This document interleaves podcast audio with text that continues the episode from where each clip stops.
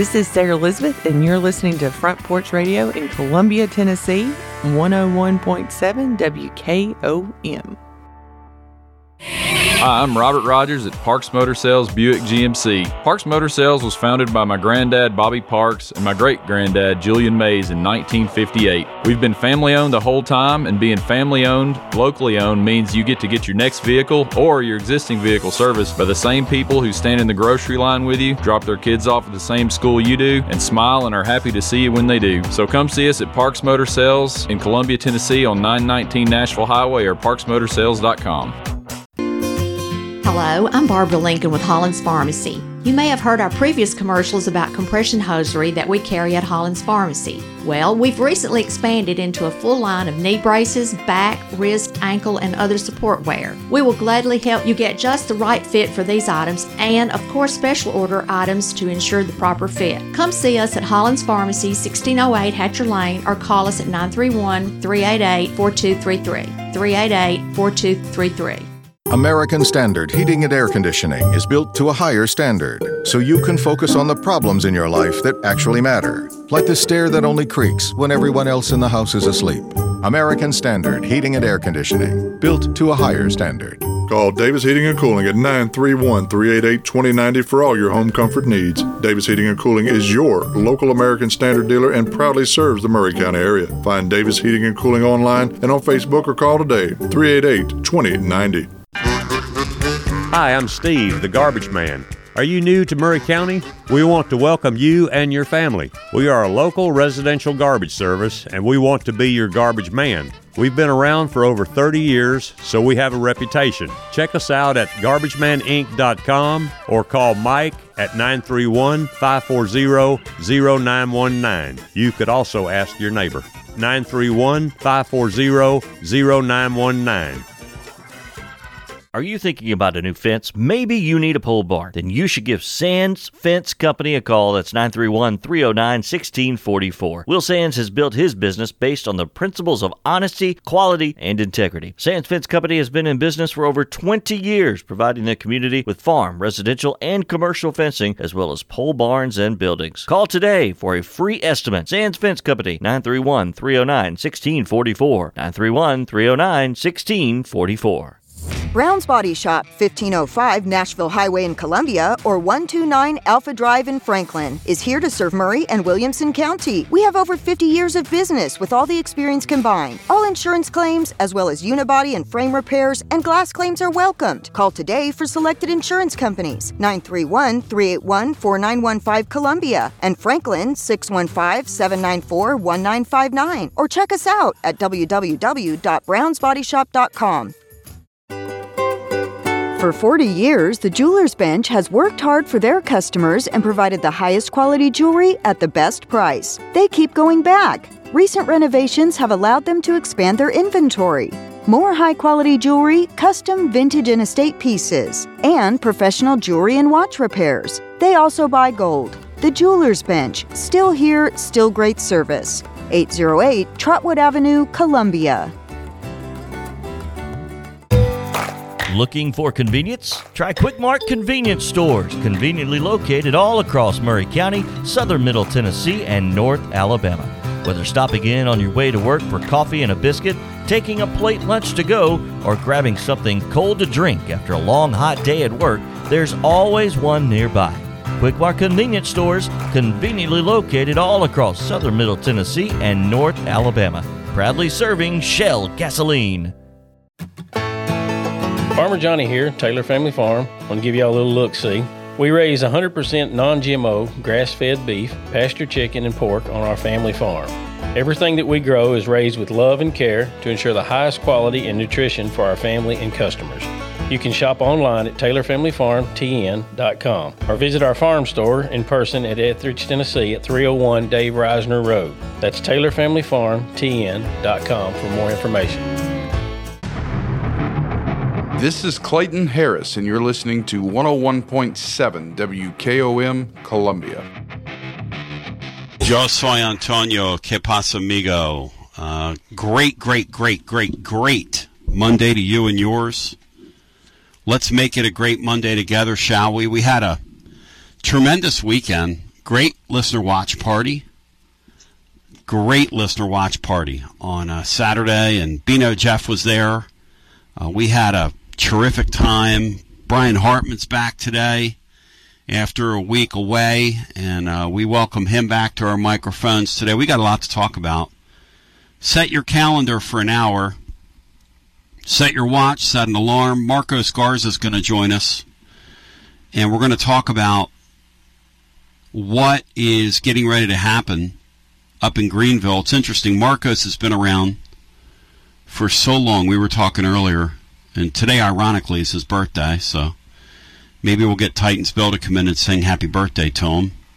But um, Marcos today, um, we were talking, and the judge that's going to hear the case, if you go over to tclub.team, we have a little something about it today, is we're going to track this for you. And of course, we broke the story on Friday regarding what was going to happen, how it was going to happen over the weekend, who was going to respond to whom and when, and all that stuff. And it pretty much played out because that's the way the law goes. It's pretty. Uh, it's, once you start digging in, there there shouldn't be any secrets. Well, Circuit Court Judge Clifton Corker is a guy Marcos knows, and uh, has worked with him in the past.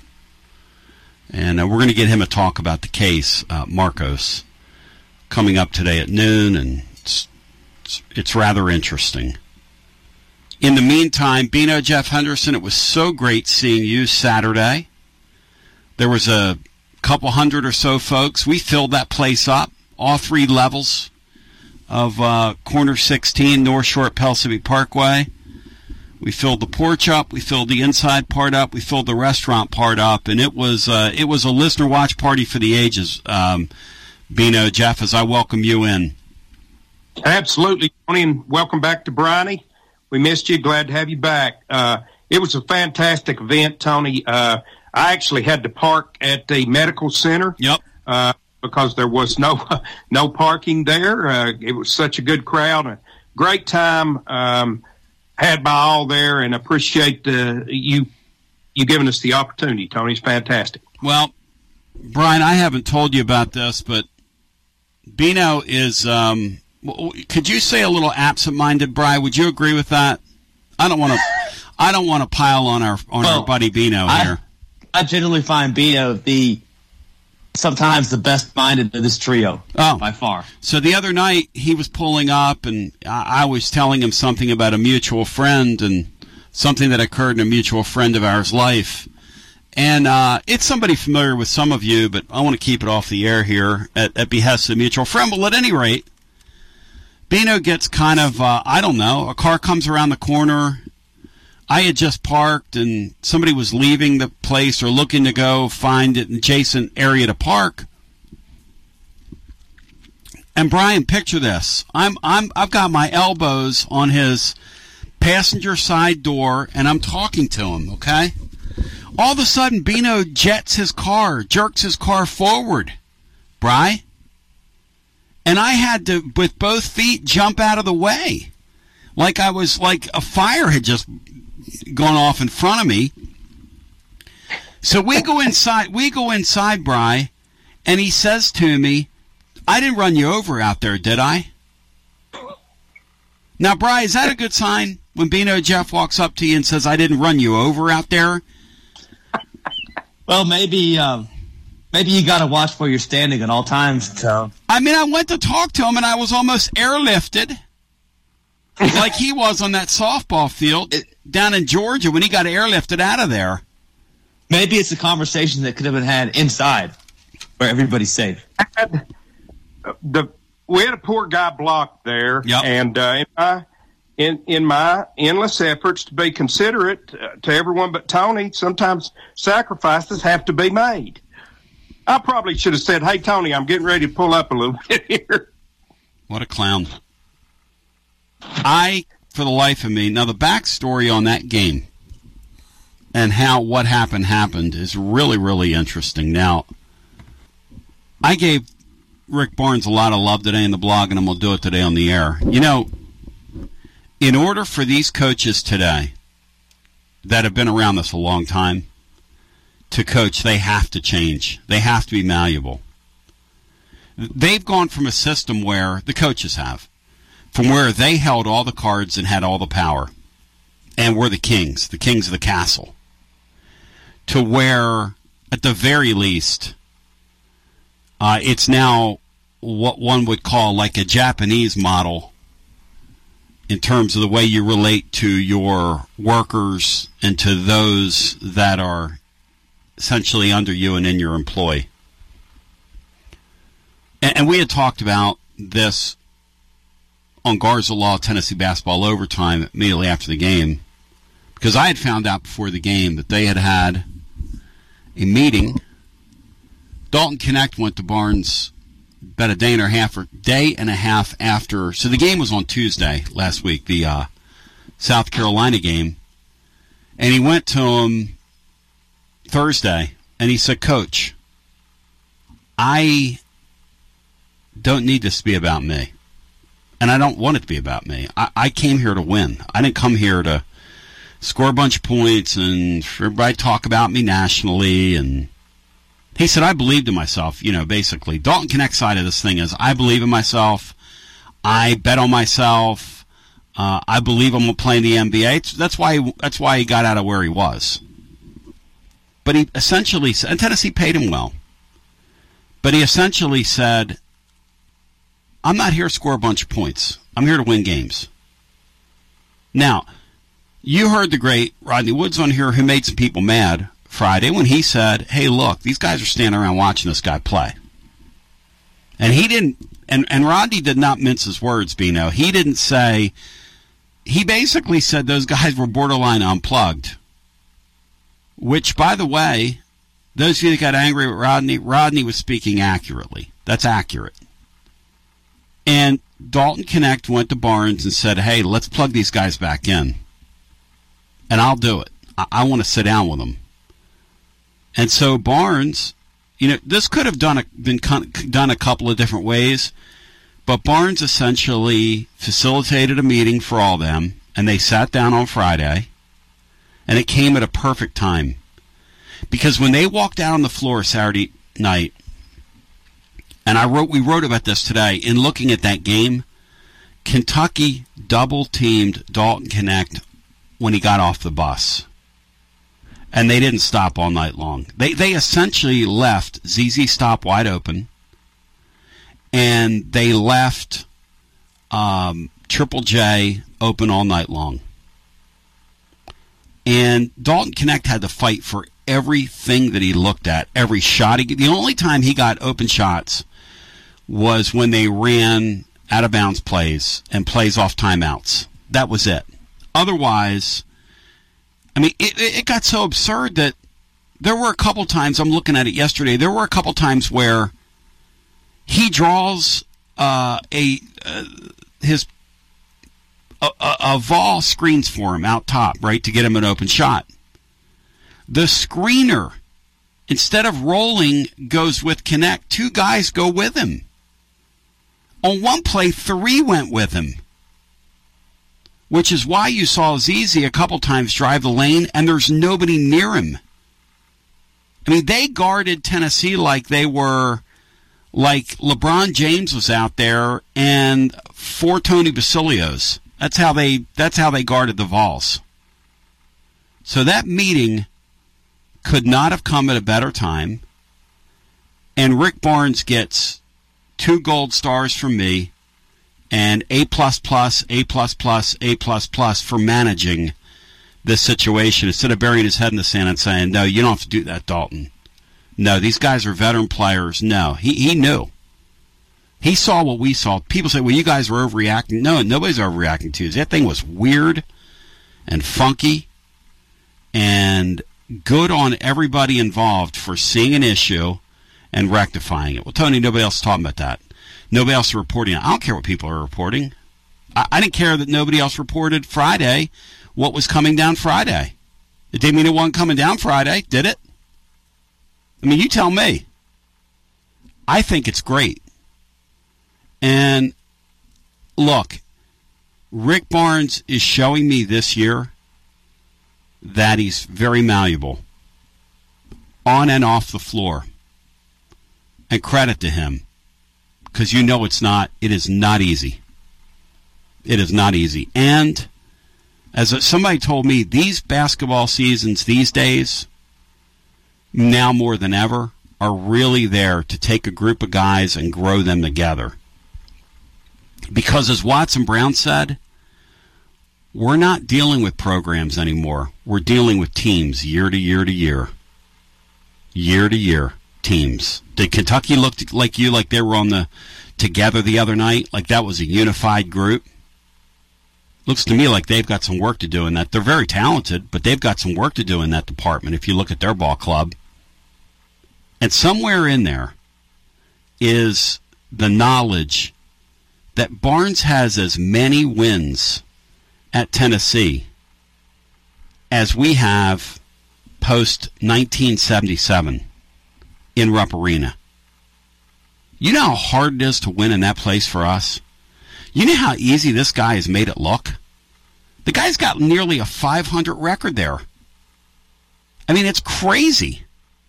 Is Brian? Is he four and five in that building, or am I imagining things? In nine years, does he have four wins up there, Brian?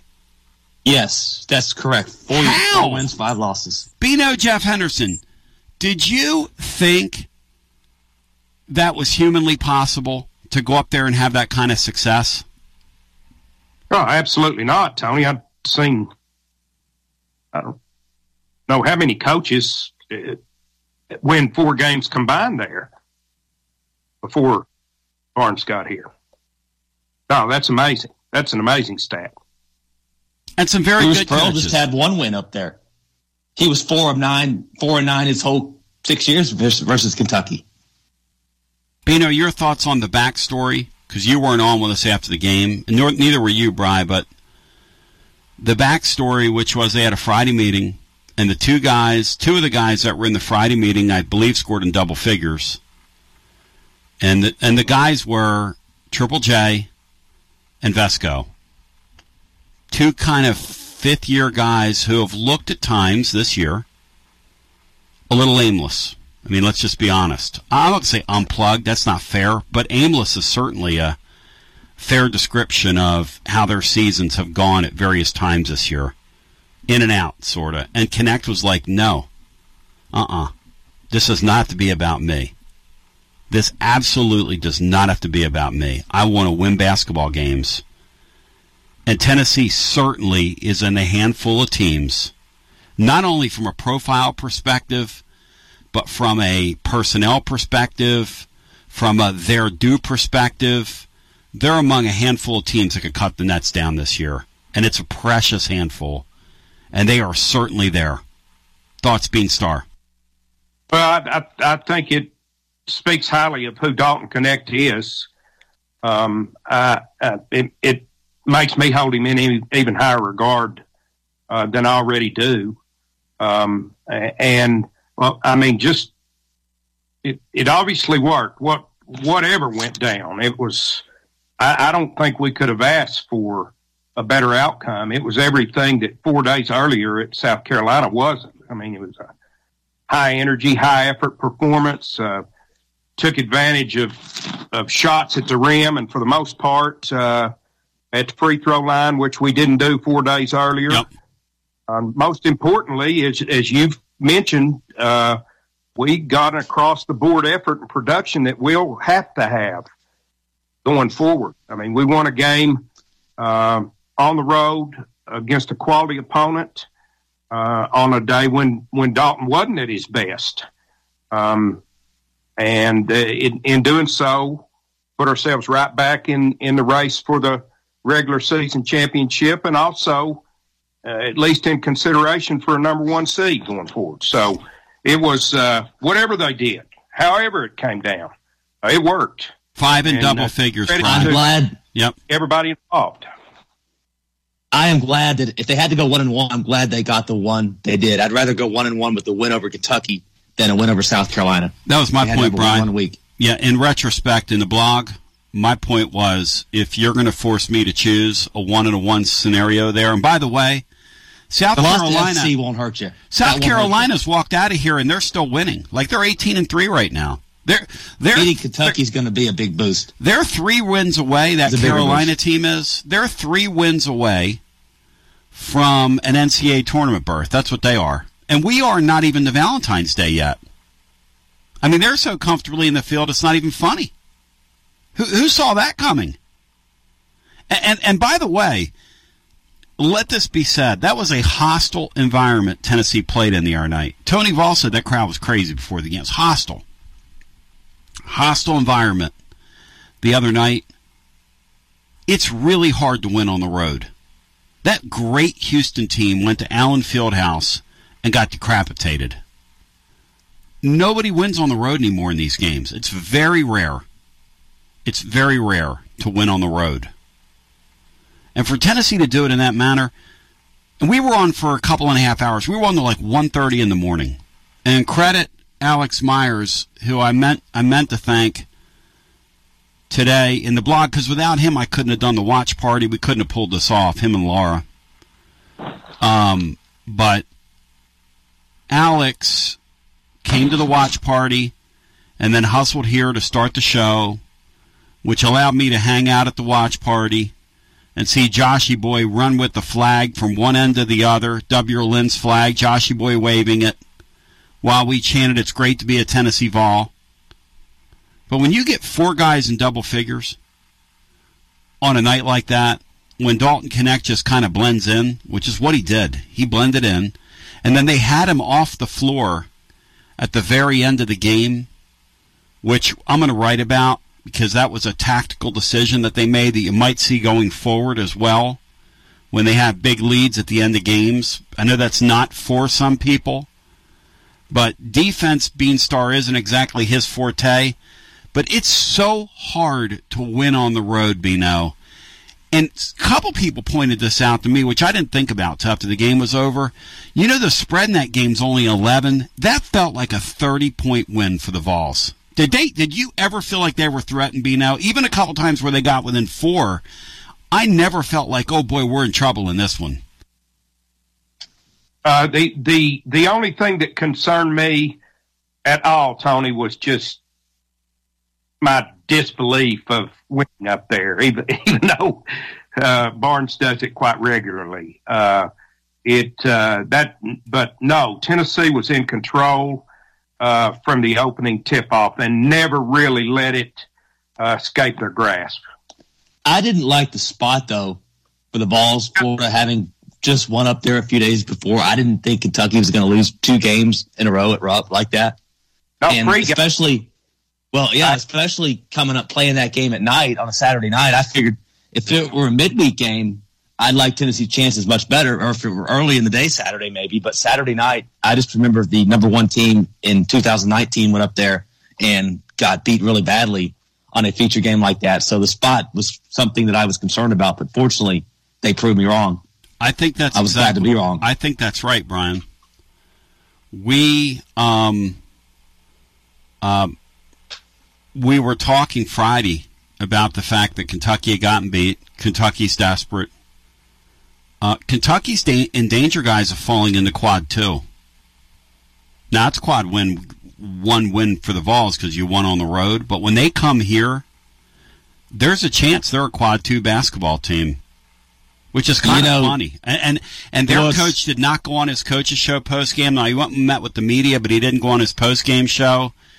And this is why we don't name streets after people in sports that are living. Okay? And this is why we don't give people lifetime contracts. You you know you know when that works out when you give somebody a lifetime contract. Let me help you out. Never. N E V E R. Never. And those people up there are sick and tired of being sick and tired. PerformanceMedicine.net. Don't let that be you. You know what I mean? Mina, can you imagine how sick you'd be if Calipari and his uh, and his little game that he plays and his little cutie pie act and he he gives two damns about their fan base, Bino, and it's hilarious because Rick Barnes owns him. He owns him, lock, stock, and barrel. And you people don't want to give Barnes credit because at one point you had an anti Barnes. Let me tell you something about Barnes. You can be wrong about him like I was on the front end. You don't stay wrong. Join the party. This thing's got a chance to be really special. Don't stay wrong. You know, just because you're just because you're pig headed. Kentucky is going to be the easiest of the last four games for the Vols, and that's a brutal four game stretch. I Read think. that last four game stretch, Brian. You've got you've got to go. You've got Auburn at home. You've got to go to South Carolina, and to Alabama, and Kentucky at home. Kentucky looks to be the easiest of those four. Who would have ever thought that? And I don't care that Wagner didn't play. The way the Vols played, I don't think I don't think there's anybody in the country that could have beat him. Kentucky here that night. Kentucky here will be an easier game than Tennessee playing at South Carolina. Uh, Brian Hartman just said. Bino, you buy that? I think that Brian's correct in that on the surface, that's the easiest game of the four. And I think South Carolina, I, uh, South Carolina's got a really good basketball team.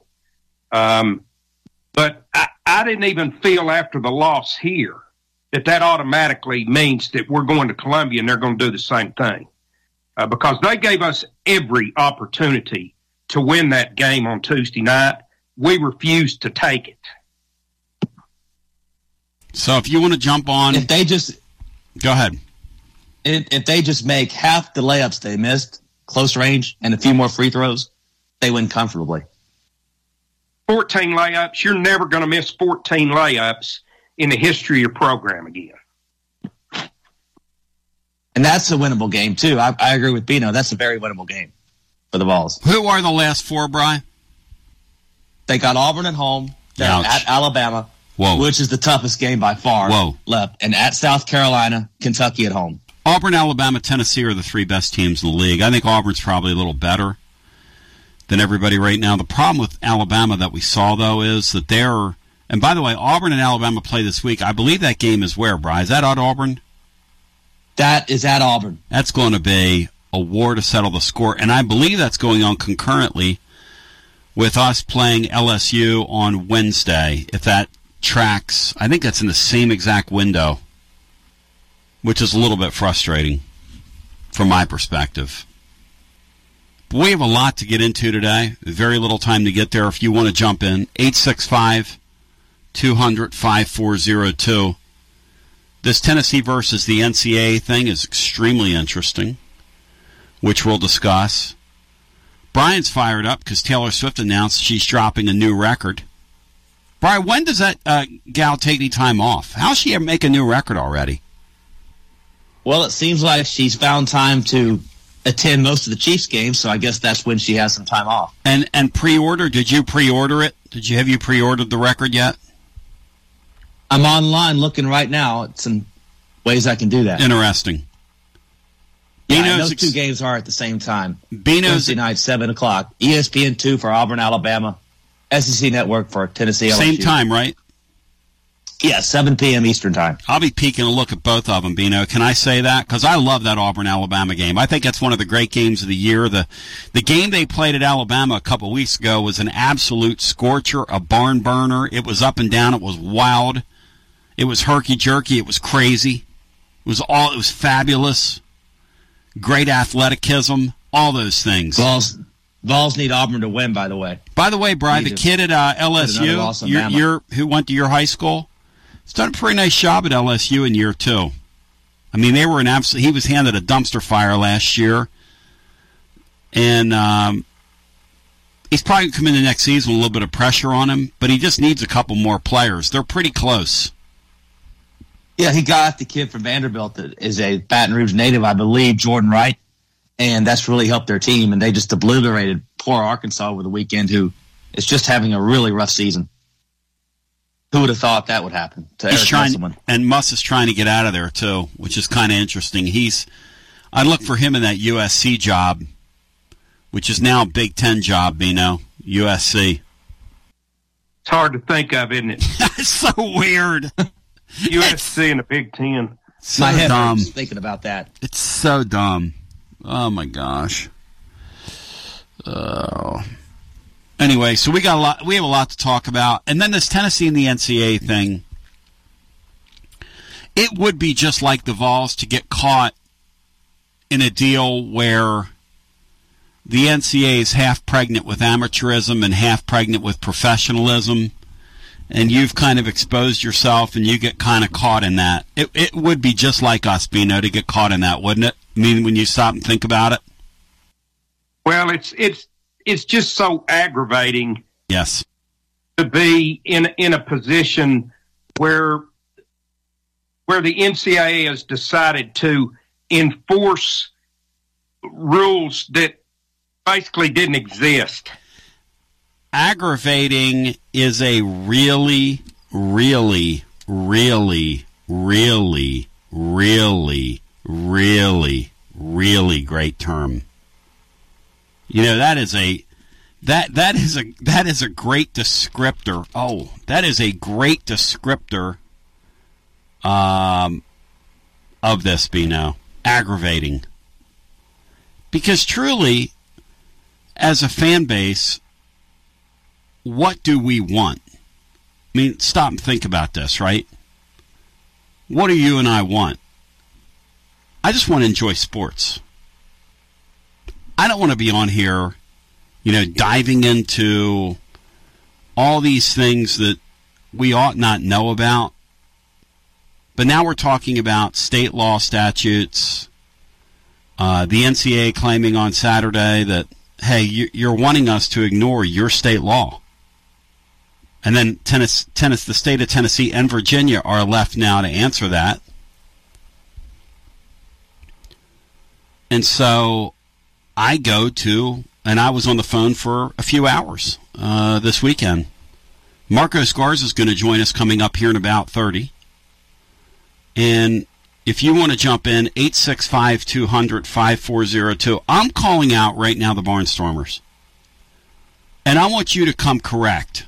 I want you to give this man his love, his flowers, his credit, and this team their love, their flowers, their credit for what was a tremendous performance by them over the weekend, thus erasing the way Tuesday made us all feel. Just the absolute sheer exhilaration of it all. And I'm going to name names here. I'm going to name names here. APB, APB right now for the Poly one. APP, APB. I'm going to clear, in fact, I'm going to clear the lines for him. Bino, you think he answers the bell? I'm putting out an all points bulletin for the Poly one to answer the bell, Bino. You think he does it? What do you think? I'd say Poly will answer it, yes. Okay, so I don't know. I don't want to be ostentatious enough or arrogant enough to think that he's sitting there listening. But if you know the Poly, reach out there. I, I want to clear all the lines. Those of you that are on hold, please. I don't haven't done this much, but I want to hear, and I want, and I want negative Dave. I'm naming names now. I want negative Dave on here. I want negative Dave's. I want negative. I'll tell you what. Well, let's do. Let's do a quick timeout. And I want negative Dave, and I want the Poly one. Clear the lines, Brian. Clear. Let's clear the lines here. And we're going to come back with more on the other side. If these guys are fan enough to answer the bell, so we continue with more on the other side. Marcos Garza coming up in our top of our second hour regarding this deal with the NCAA. You're not going to want to miss that as we continue after this. This is Coach Devin Simler from Columbia Central Baseball. You are listening to 101.7 WKOM in Columbia, Tennessee. Alert, alert! Columbia Chrysler Dodge Jeep Ram has a huge announcement. We're expanding our service center to get you in and out quicker than ever. That's right, five new service bays to get your vehicle back on the road. Don't drive a Chrysler, Dodge, Jeep, or Ram. It doesn't matter. Our certified technicians are trained to work on all makes or models. More service, less time. Only at Columbia Chrysler Dodge Jeep Ram. Family owned and operated. You can count on us. This is Dr. Dominic Mancini from the Dr. Gill Center. If your car was damaged in an auto accident, chances are you'd fix the car. Why wouldn't you give that same attention to yourself? Untreated whiplash injuries of the spinal column may lead to conditions such as headaches, numbness in the arms, neck and back pain. The doctors at the Dr. Gill Center specialize in detecting and treating such injuries from an auto accident. Accident consultations are free. Call mepainfree.com or call 615 551 9224.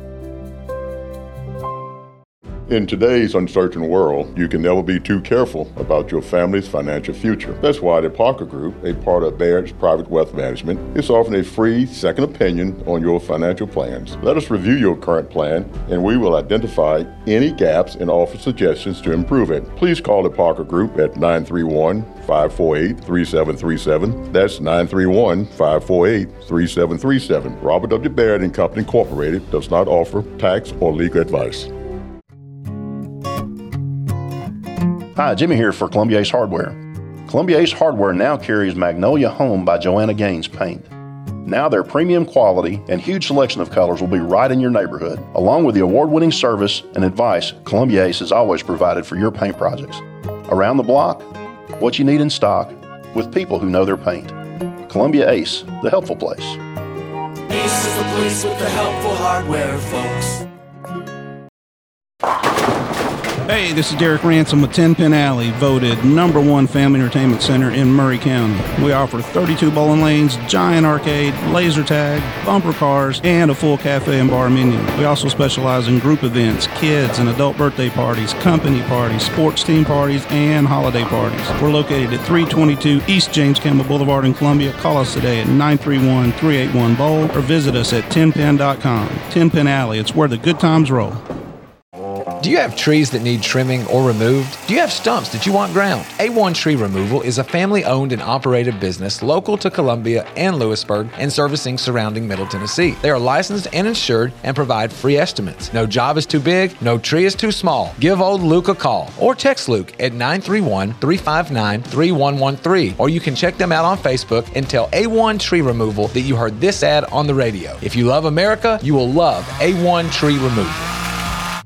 Hello, this is Rick Tillis from Tillis Jewelry. What is a full service jeweler? Experienced staff, custom designers, in house jewelry repairs, and beautiful jewelry. Yes, at Tillis Jewelry, we are passionate, knowledgeable, and committed to integrity. We strive to be the best in our community and in our profession. We build long term relationships and become part of family traditions that will cross generations. We delight clients by providing an unparalleled selection, superior service, and exceptional value. Tillis Jewelry, we exceed your expectations.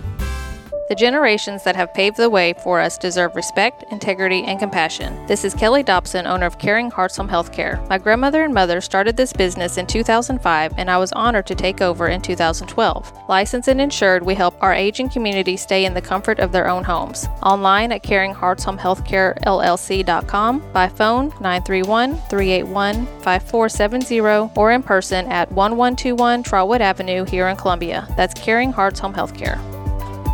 Debbie Matthews grew up and lives in beautiful Columbia, Tennessee. As a realtor, she is well versed in homes, neighborhoods, development, and schools. She wants to share her love of her home state with others to help them find just the right place to raise a family, open a business, or develop a dream. From luxury listings to land, she can handle it all. She is the current leading producer, Nashville Realty Group. Contact Debbie Matthews Realtor at 615 476 3224. That's 615 476 3224. Columbia's own 8th annual Mid-State Classic Collegiate Softball Tripleheader returns on April 2nd at the Ridley Sports Complex. Columbia Central versus Spring Hill at 10 a.m. Then it's Columbia State versus UT Southern at 1.30. And at 5.30, the Lady Volunteers face off against the Memphis Tigers. Tickets are available online at columbiatn.com slash Midstate Classic. Tickets are $10 and good for all three games. The Midstate Classic, April 2nd. See you at the game. Hi, I'm Kurt Green. If you're looking for a great night of a cappella music, all you've got to do is come out on the 24th and you'll see us at the Cherry Theater, Seventh Element. And you will have such a great time. I'm hoping that all of the community comes out and supports this wonderful concert. It's at 6 p.m. I don't want you to miss it because you can find it so easily on Eventbrite. And just look for Seventh Element in France. You're going to love it. Get your tickets today. This is Big Lou Maddox, and you're listening to the best radio in southern Middle Tennessee. WKOM 101.7 FM, Columbia.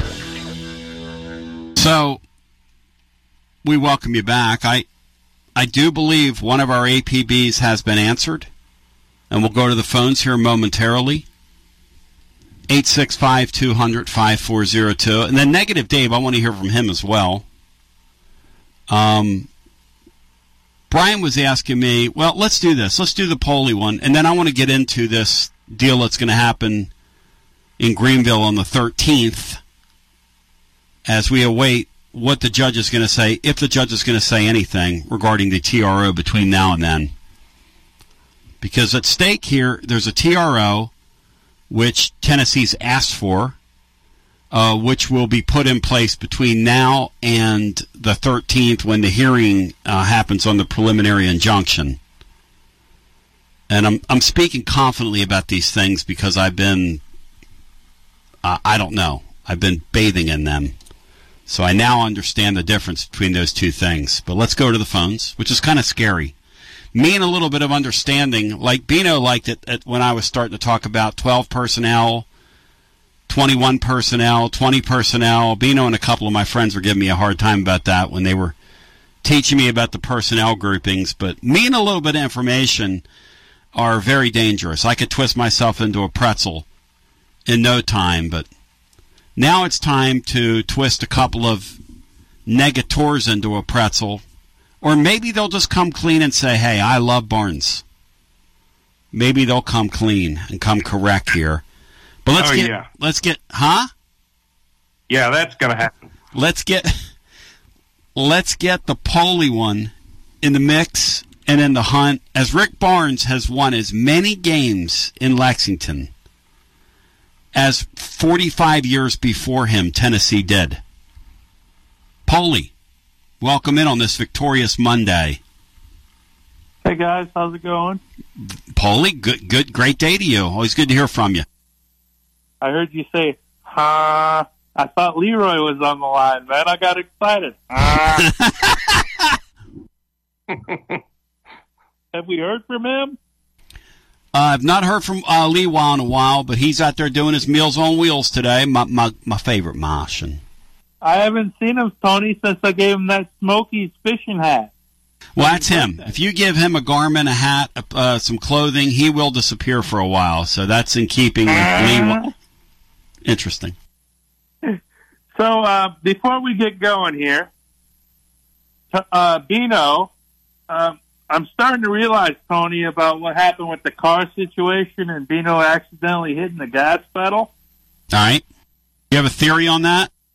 I got two two theories here. The Okay. first theory was, you know, I'm thinking, and you were the one that won his Pick'em college tournament. Mm-hmm. Next thing you know, the gas pedal gets hit, you know? Mm-hmm. That's one theory. Bino, what, what make and model car do you have? I've got a Mazda CX-5, Tony B. I'm going to look in Google and see if they have accelerator issues, Polly Joe, or maybe, maybe Uh, you're on to something because he gunned it. no, He gunned uh, I didn't accidentally hit the gas pedal. You gunned it. So you can do with that whatever you want. No, you gunned it. Tony, Tony, my second theory here. Like Kenny the Bernstein cutting a light. Go ahead. my second theory, and this is the one I think I got to go with, is remember that uh, the the ringer on the charity softball game that was the shortstop for Bino's team, that almost the brain donor that almost decapitated our buddy Raj. That'll he never might be. have been driving Bino. Bino, um, tell the story to those who just found the show. Our late great friend Roger, who we were celebrating with as part of the Ellen Hatcher Memorial softball tournament. Tell the story, Bino, about uh, about that to the folks just joined because this is this is good mirth here on a Monday. Well, uh, t- Tony was coaching a, a team, and uh, and I was helping coach our team, and we decided that we we we were going to put Roger up there and let Roger hit a home run. So I I pulled everybody together and said, "Listen, we're going to let Roger hit a home run here. So if they hit the ball to you, just kind of throw it away and let him run, and and uh, we'll uh, just let him score, let him go all, all around the base, however that has to happen. Well, we had a new guy playing shortstop. He was a high school football coach, and I love my high school football coaching buddies, but you all may be just a little bit ultra competitive. uh, didn't really want to do it, and Roger hit a ground ball to him at shortstop, and he threw an absolute seed just behind Roger off the off the fence. And I mean, he threw, it was shaking all the way over there on the third base side where Tony was. He hit it so hard, and I, I finally we got somebody else with their hands on the ball, and everything went pretty well. There. when he threw that ball, I was praying to God that that first baseman would not would have the presence of mind to not throw the ball back to that shortstop because all I could picture was Roger just getting just uh, I don't know obliterated at home plate by one of that guy's throws. That guy threw the ball for for those of you the Zapruder film. Okay, that's what it about looked like at first base. the thing was the hardest throw I've ever seen. I mean, they had a guy out there Whose arm would it compare to in Major League Baseball, Bino, the way the ball flew across the diamond? Joe Milton. Yes, like Joe Milton threw it. Who had a really nice senior bowl, by the way. Joe Milton. He had a, a Joe Milton esque senior bowl over the weekend. Oh, man. So, Paulie, you need All to come right, correct. You are using delay tactics, which I like. You've had a very good phone call. But it's time for you to belly up to the bar and admit that Rick Barnes, the way he's managing this team, is the man right now. He can dribble, he can shoot, he the man. So it's close to Groundhog's Day, you know, February 2nd. Okay. And if I recall, you know, I'm trying to think of last year about this time. We were there, the the the sheep were printing T-shirts of hang on. Gonzaga in a scrimmage. Hang on, I gotta hang on. I gotta yes. Bino, does he sound to you like he's getting ready to come correct here? Bino? Uh, he not. He sounds to me like exactly where I thought that he would go with this, and that's we're in the regular season. All right, go ahead, go ahead, clown. So last year, you know, I'll, I'll call it right now. Last yeah. year's T-shirt was "We beat Gonzaga in a scrimmage," and this year's T-shirt is going to be "We scored 103 in Rupp." You're, I forgot Who about cares? that. Brian, how about 103 points in Rupp Arena the other night, Brian? Did you ever think you'd live to see the day where that would happen? It's, yeah, it's probably been, what, 30 years since somebody did that? 103 points. Anybody did that. 103 points. Think about all the great teams that have gone into that building. Let's put that banner next to our Elite Eight banner up top. We, we scored 103 in Rupp we uh, we had the Elite Eight banner taken down. Thank God Barnes had the presence of mind to make them do that, which I think that's an improvement, y'all. Taking that banner down is very much an improvement. Guys, when we when we do get to the tournament, okay, how how does Barnes keep Triple J's mind off Colorado's game last year? Bino, do you have any idea what this what, fool what, is sure, talking about. You lost Colorado's game last year. Remember when we lost FAU? Our great leader gets on the press press conference. What are says, you talking? We he was saying, "Oh, you guys, you guys thought we were done when we lost to Colorado, the second game of the year." After we just that's what you're coming with today. We had a historical victory over the weekend. You need to sing along with me right here. You need to sing this right now at the top of your lungs, big boy, if you like being on here. Time Barnesy gets to Phoenix. He gonna be rising. You're, you are a punk and a clown bringing up the Colorado game. The only way it would be better is if Titans film a slow dance. And you're a one trick Holy Joe's notebook of Polish persuasion. Knows no limit. And you know nothing Titans else but hating on Rick Barnes. Mark Everett. And I'm gonna count to three, and you're gonna be In three and two and one, out of here on the TLD Logistics phone line. By the time we get to Phoenix, Poley, Poley's gonna be smiling, he, Bino? Because I'm gonna welcome him on that bandwagon, aren't you, Bino? Even though he's gonna, it seems like stay the loyal opposition the whole time. He's he'll be welcome on that bandwagon in the spring. Yes or no? Uh, it'll take a Final Four appearance.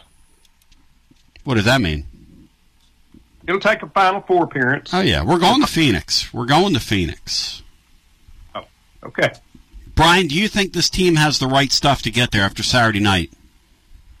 I do think so, Yep, but yep. as far as thinking about Final Four, Oh, I'm not. my, I I just want to enjoy No. each O- game. only for that phone call, because I know how much it triggers him and other people. They, I get emails from people who just don't have a sense of humor, or a sense of irony, or a sense. Some of you just don't have sense.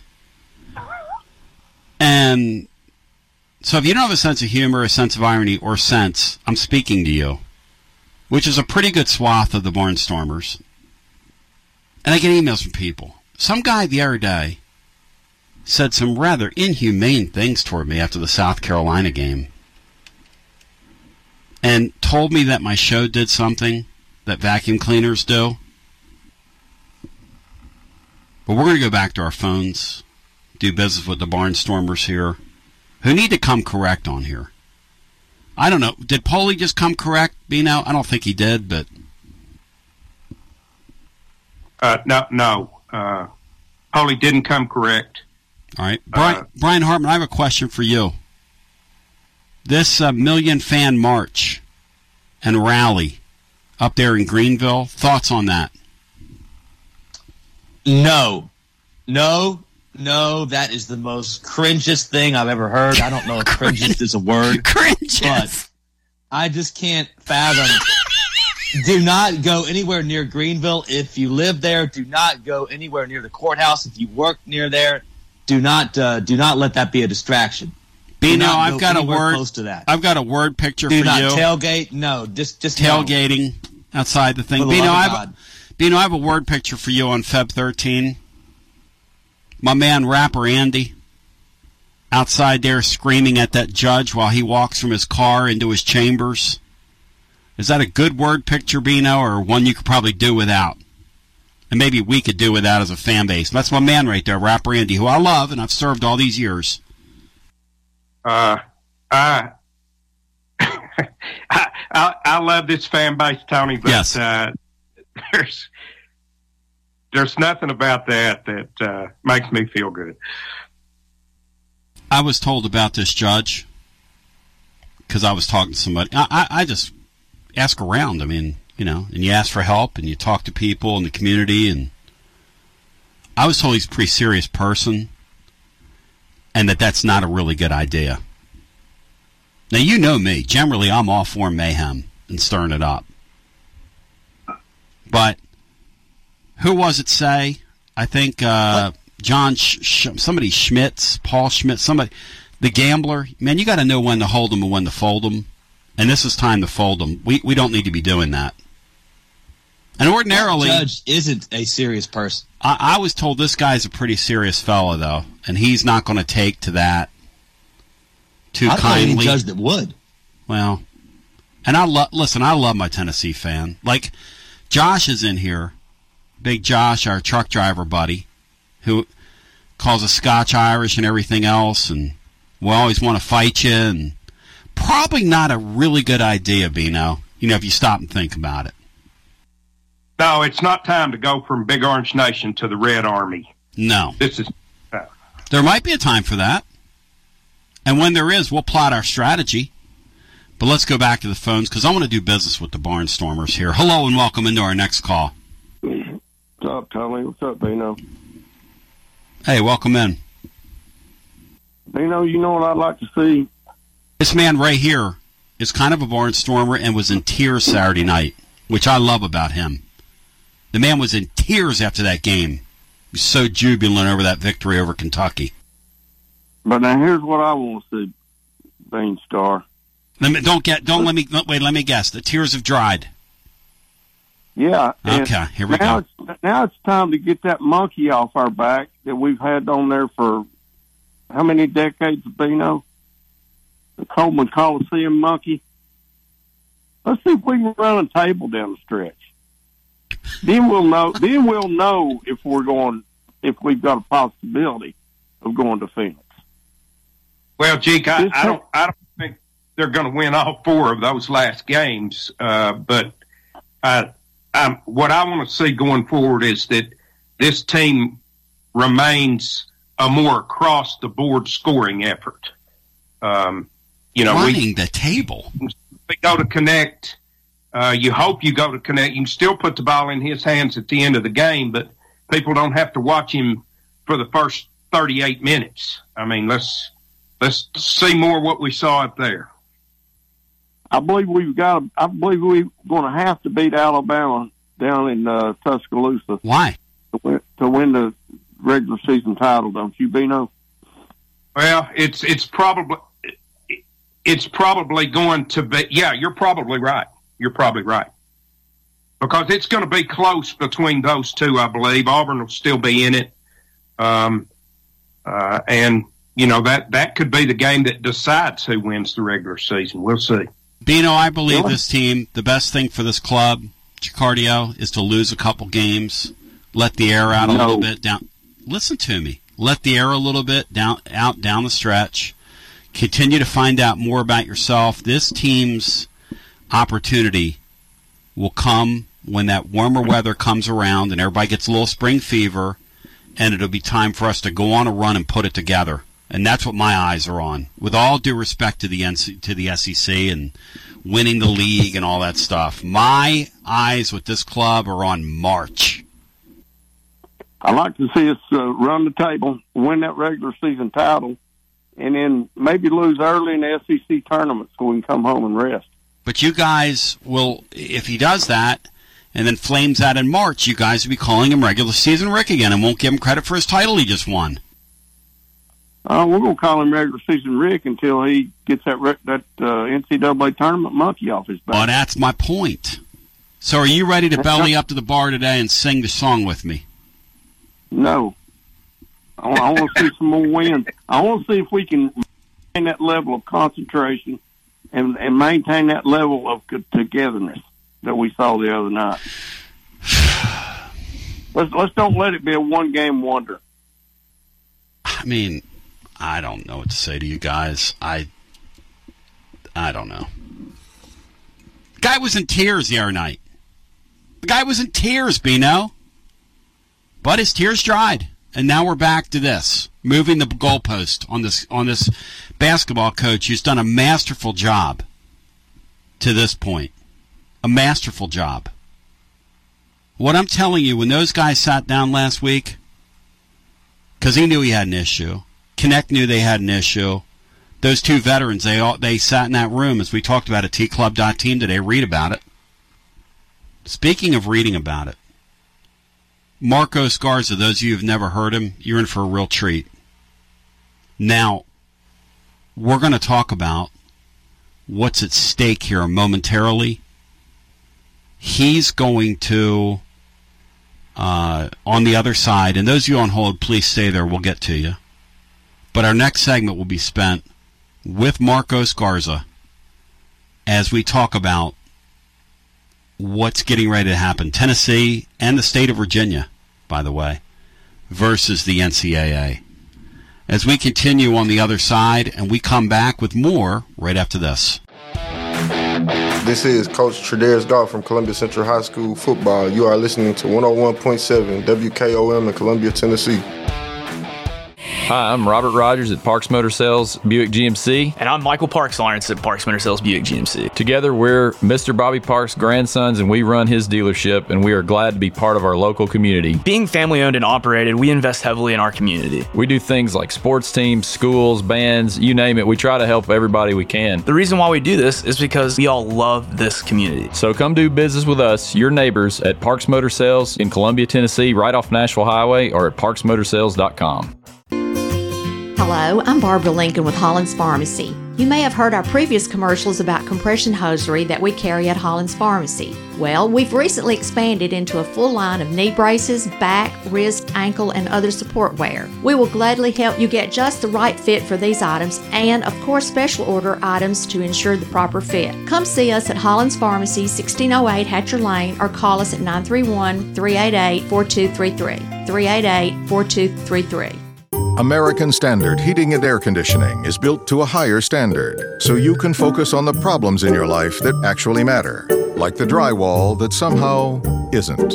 American Standard Heating and Air Conditioning, built to a higher standard. Call Davis Heating and Cooling at 931 388 2090 for all your home comfort needs. Davis Heating and Cooling is your local American Standard dealer and proudly serves the Maury County area. Find Davis Heating and Cooling online and on Facebook or call today 388 2090. Hi, this is Steve, the garbage man. Y'all have heard me talk in the past about Packer, our mascot dog. Well, I have some sad news about Packer. She recently crossed over the Rainbow Bridge to join our other beloved pets of the past. Packer lived out her final days on our farm in Water Valley. She had a great 14 years of life after being rescued by Don from being thrown away as a pup in someone's garbage. Rest in peace, Packer.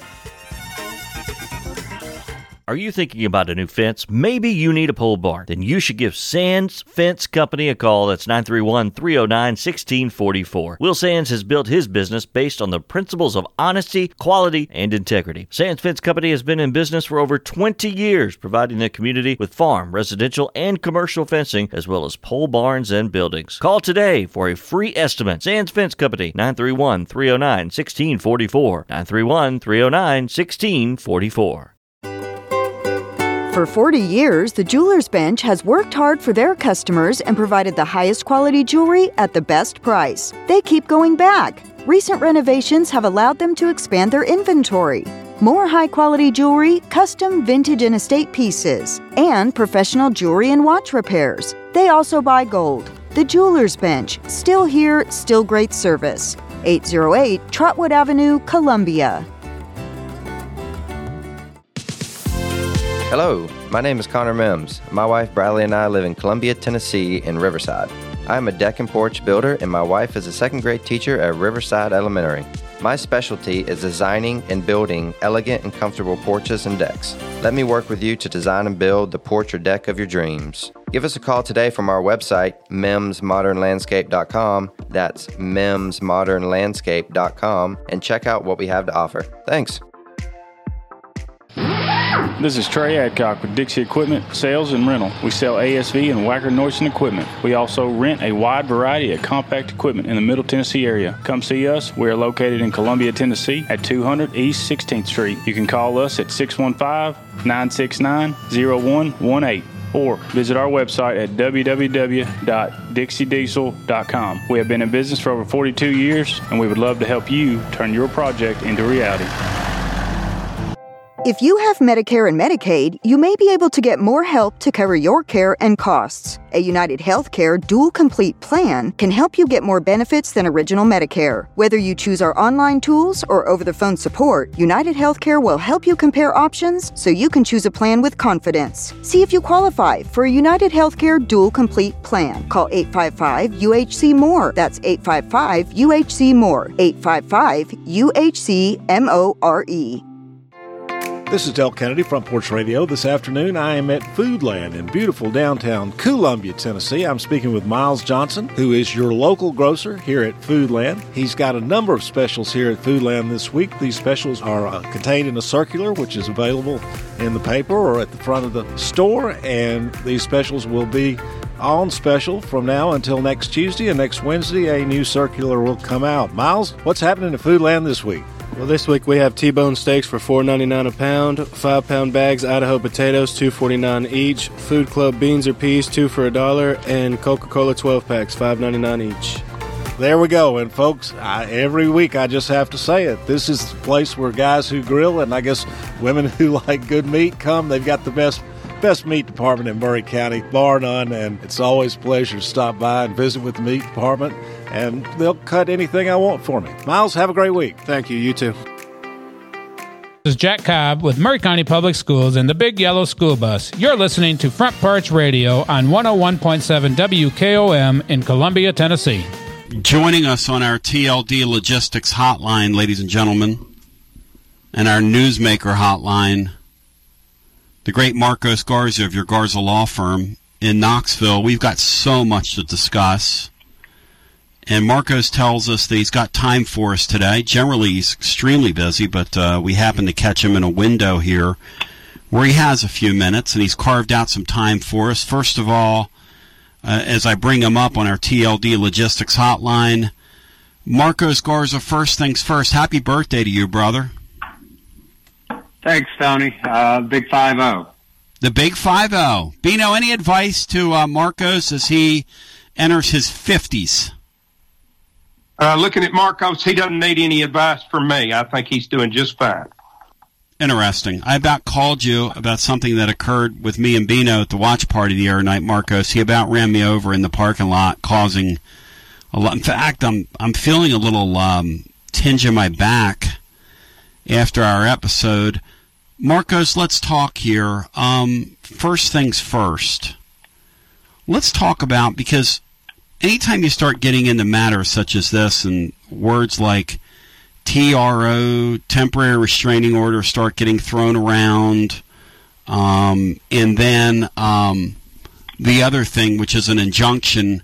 C- can you give us, before we drill down in this case, just the difference between a, a temporary restraining order, which Tennessee is currently seeking, uh, and then an injunction which Tennessee will be seeking on the 13th. Can you give us the difference? Um, for me, the difference really is a temporary restraining order is something that is more immediate in need. It uh, tries to prevent uh, what they call irreparable harm or kind of an emergency type situation and needs to be done right now because if we don't do something right now, Judge, um, you know, this is really going to cause some harm to some folks. And by the way, temporary restraining order kind of contemplates that we'll take a closer look at this a little bit down the road just to, you know, make sure legally that this was the proper thing to do, maybe suss out some, you know, some of the nuances of it just to make sure we're doing the right thing. Uh, a lot of times you see them just in everyday world. You see, um, probably the closest thing is like an order of protection. You see, when usually in domestic things, when someone's hurt or there's Yes. children involved, a lot of times in domestic situations, you see TROs um, and injunctions utilized all the time. And, then the and also too, yeah, also too, maybe in property disputes, sometimes uh, someone's getting ready to build something that's going to cause harm to the neighbor's property or whatever. You see quite a few of them in, in that arena as well. In this particular case, the way it was explained to me, you tell me if I'm on the right track or if you if I need correction. But in this particular case, Tennessee's got a signing day coming up. They've got some other recruiting type issues that are occurring, and they want to do business as they've been doing business without worrying about the interference from the NCAA uh, in this small 10 day window before they get together middle of next week. Is, is that a pro- and that's what a TRO would grant them? Is, is that is that proper? Um, the proper, well, the question is it proper? Obviously, the judge's decision, but yeah, I mean, I think it's a proper use of it. It's a little bit just, and again, I don't, I don't trust anyone who claims to be an expert. So this is just my opinion. Right. Um, I think usually a temporary restraining order just kind of maintains, uh, often, I, I shouldn't say always, often maintains the status quo. You know, you can't take the kid out of this house. They're in school. They're currently enrolled at, you know, West High School. You can't take them out and move them to Connecticut because there's a divorce or something like that. This is a little bit different because Tennessee is, um, not a lot, but a little bit different because I think Tennessee is asking to do something that is a little bit different. They're kind of asking for an obvious change in law. And I think practically speaking, what they're asking for is the way it's being done, uh, somewhat surreptitiously or somewhat, uh, just not quite as open and obvious. But in reality, they're kind of asking for what most people would argue about what is a stated change in the law. Uh, again, I don't think it's really going to change the practice of what's going on, but they're really just asking for a declaration that what really is going on is okay, which is would be a stated change in the law, in my opinion. And then the second piece is the injunction, which they'll be arguing for on the 13th, and that will cover a longer dispensation of time. The injunction is really what they're fighting for here and what the NCAA is fighting against, right? Because if an injunction occurs and that and, and an, an injunction is issued, Marcos, that's sort of game changing, right? That'll be that's what the whole the whole world that's concerned about this space will be really watching, right? Absolutely. Um, and I, the injunction isn't necessarily permanent either. It's just more indefinite. Uh, you would expect that an injunction like this, if they make a decision on the on February 13th, would go for months or probably years in this case, because there'll be a lot of litigation. Uh, probably, I would imagine, for at least a year or two um, after that injunction is issued. How significant is the judge in this? And when you're in a case and you're about to appear before any judge, do you guys do your homework on a judge? Like, how significant is that? Boy, that's a tough question to answer. The first question, I'll answer the second question. Do you do your homework on the judge? Absolutely, right? I mean, just any, so much of the practice of law is, you know, about the law itself, but even more of it is about who's the judge, what do we think he or she is willing to hear or open to hear? How do we think they think and receive information? Um, and so, yeah, I think it's really important. Uh, I think any good lawyer, anyway, would think it was really important. Um, now, in terms of uh, the other side of that, though, is you know the law kind of is what the law is, and um, I believe it's Judge Corker that is on this. It looked like it had they considered putting this in front of a magistrate, but given that it appears now, and tell me if I'm wrong about this, it looks like Judge Corker is going to hear this matter. That's yes. Otherwise, Clifton Corker, yes. Mm-hmm. Yeah. I saw Magistrate Poplin referenced in an article somewhere, I think, and I, that didn't. Uh, she's a, a wonderfully fair magistrate, but uh, I think Judge Corker. Um, you know, it's what's interesting to me. Uh, in, long time ago, uh, I have uh, practiced law with him. I think we had a couple matters up in Washington County, up in Jonesborough, that we were on together, or we had clients that were related or somehow involved. I don't even remember the details, but he always struck me as a really fair, even-minded, even-handed, good, generally good human being. Uh, so I, I do think he will try to do uphold his canon, his canons of that bench or that position, and try to make the right call for the right reason. But just personally, when I think about it, and uh, again, I don't, um, I think he'll follow the law, whatever he interprets that as. But in this particular case, I really think there are decent arguments going both ways. Um, if you were to ask me who do I think has the strongest argument, it'd be a really tough call. It's pretty close to a coin flip. Um, and again, I may be, maybe because some of my bias, but I sort of think Tennessee's arguments are a little bit stronger. Uh, you know, maybe, and again, I, I'm making numbers up here. I'm just trying to quantify my gut feeling about it. I think Tennessee's argument's more of a 60-40 argument or maybe a 55-45 argument, uh, whereas I think NCAA's is a little bit weaker.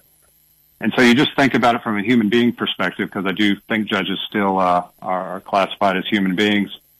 It seems like it'd be really hard to reside in Northeast Tennessee, given a, a close call like this, and find against the University of Tennessee. Uh, and again, I I don't mean to impart or suggest that the judge isn't going to do exactly what the right thing to do is or he believes is in earnest the right thing to do. But boy, that's a hard call, particularly on a close close case like this. Well, and Marcos, there have been some in our fan base, and rightfully so, extremely frustrated, feel very helpless, feel like we're back in the soup again, feel like a persecuted class and group of people, and I think all those things have merit, you know, to feel that way and, and want to act. Uh, it's been said, and social media now is a way uh, to gather like minds, to mobilize like minds. And, and there have been some who've thought, well, let's go show uh, some unity and do a rally or do a tailgate uh, before these festivities or around these festivities. And Brian and I were talking about it off the uh, on the air uh, segment before you came on. Um, and Brian's vociferously against it. I generally like mayhem. I think I'm against this as well. That idea. You know this judge. Um, what would you advise from Tennessee fans? And I know you're a season ticket holder as well. Full disclosure here, Marco says, in in, in all sports at the University of Tennessee. So, what what would you what would you advise here? Yeah, uh, yeah. In full disclosure, I, I don't. I am uh, uh, as eaten up with the big orange machine as, as anybody. I think, um, but I can't imagine that being anything other than counterproductive. I can't imagine that being a good idea under any world. And I'm like you. I, I kind of, uh, well, heck, I often gravitate towards. I think everything's a conspiracy against uh, me or my client or my friends. Uh, you know, I'll, I'll engage in a good conspiracy theory anytime. But and so that sort of anti-establishment piece is, is strong with me. But I really think it'd be counterproductive, whether it's in front of Judge Corker or, or here locally uh, in front of, you know, Judge whoever, Atchley over here in this federal district court in Knoxville, or I, I can't imagine that going well. Federal court is just such a serious, well, any court, but especially federal court is such a serious um, venue. I would imagine many would be arrested. The other is, I would think too, you know, as we're talking, is if Judge Corker is, lives here and resides here and is part of this community, that's a tough call for him to make against Tennessee as well, and, unless the law was clear, which I don't believe it is here. Um, but I think one thing that could sway a judge, uh, like Judge Corker or any judge, is you show up with a bunch of mayhem on a scenario like that I would think that might even make a judge make a hard decision that he wouldn't otherwise make just because he, he might think or she might think, uh, in this case, he, that this is way out of hand. This is crazy. I'm going to put a stop. To, you know, this, I'm not giving in. I'm not giving these people what they want, uh, just because they show up and, and make a spectacle of this thing. I, I don't know. I can advise strongly enough against it. Marcos Garza joining on his birthday. Tennessee on the 13th is going to appear. The ruling on the TRO, we're expecting at some point. Again, two different pieces here. The injunction is what will be heard on the 13th. Both sides will be presenting their case. Um, Marcos, one of the things I hear is that, and I was, again, uh, you try to report on this from my perspective, and you know, I don't want to be the blind leading the blind, which is why you're on here. The judge could say today or tomorrow, yes, no, or nothing on the TRO.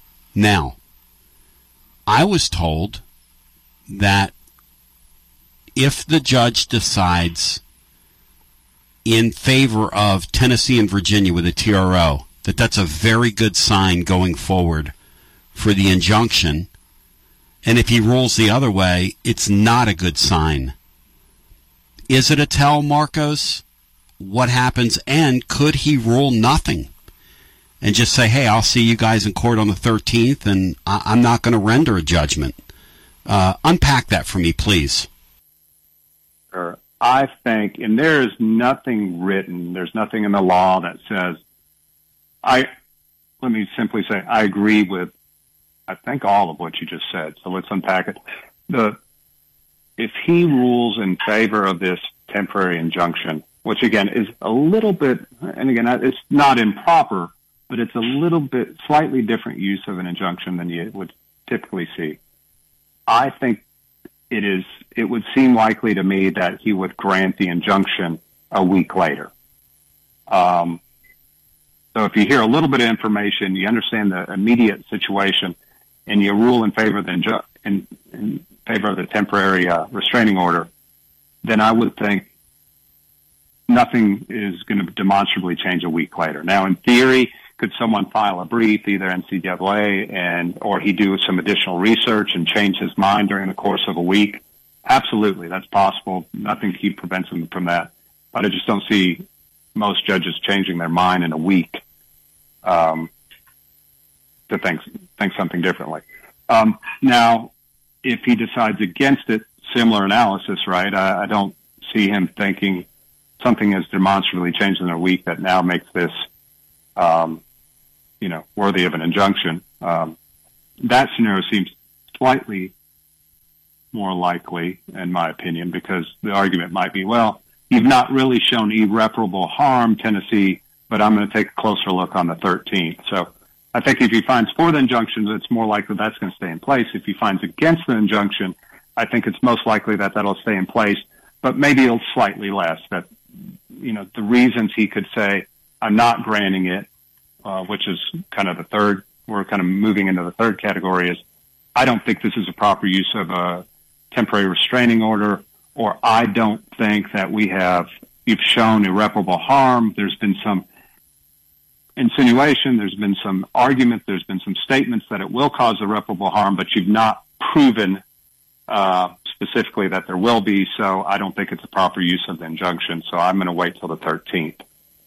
Um, so he could do nothing just because he doesn't think it's the uh, a reasonable use of the temporary restraining order, or that you haven't shown demonstrated irreparable harm. I think all of us, from a common sense standpoint, want to say, of course, it's irreparable harm. Of course, these right. kids, these young men and women, yes. undoubtedly need to know what they're getting themselves into and signing up for prior to the seventh. Everyone knows it's irreparable harm, but once in a while you see a court, or very often you'll see a court sidestep an issue like that because they're like, yeah, I know we all think that and we all think we know that, but the law requires us to prove it and you've not proven it. Um, so I don't know. That, did I answer your question? Yeah, yeah, you did. It's it, well, it's interesting, right? This case, and I know you're a guy. Fascinating. Yeah, you love you love the law, which is kind of your calling. One of the things I love about you. We were talking before the program today, and and and I'm just trying to do my job here, which is to keep the public as best I can, inform myself, so I can then pass along what I'm learning and so let's dive in here a little bit. This is dangerous, but let's dive in. The NCAA is really interesting what they did on Saturday because I don't know that I expected this, but I didn't know that Tennessee had something on their books that essentially says pay for play is illegal. Um, we semantically have renamed all this NIL stuff to get around the NCAA. I think we'd all agree on that if we're adults in the room. And that's what makes them going after Tennessee specifically and a few other institutions extremely frustrating because it seems ex- entirely selective. Danny White put a release out the other day saying if you're really going to go after people for for this, then everybody's doing it. So let's prosecute everybody all at once. But no, that's not what you're doing. You're choosing your winners and your losers. That's what his release said, and, and good for him for saying that.